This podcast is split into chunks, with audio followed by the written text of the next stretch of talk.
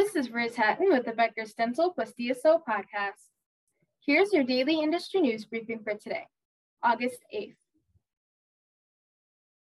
A study named Connecticut as the top place for dental health and seven other updates on the oral health of Americans in 2022.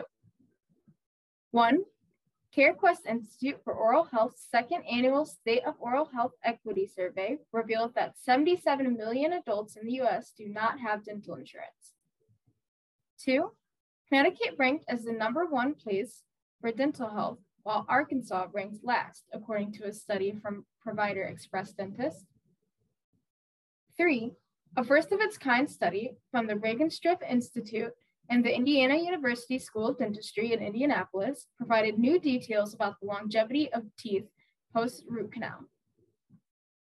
Four, a report from Delta Dental showed many Americans are not aware of the link between poor oral health and serious medical conditions. Five, dental care was delayed more than any other care by older adults during the COVID 19 pandemic, according to a report from the CareQuest Institute for Oral Health.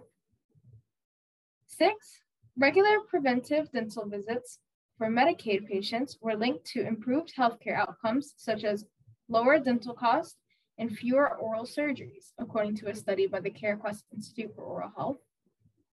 Seven, 14 states have worked to improve dental coverage for residents under Medicaid in 2022, according to the American Dental Association. Eight, 49% of people with healthcare debt attribute some of it to dental bills, according to the KFF Healthcare Debt Survey. If you would like the latest dental and healthcare industry news delivered to your inbox every afternoon, subscribe to the Becker's Dental DSO Review e-newsletter through our website at www.beckersdental.com.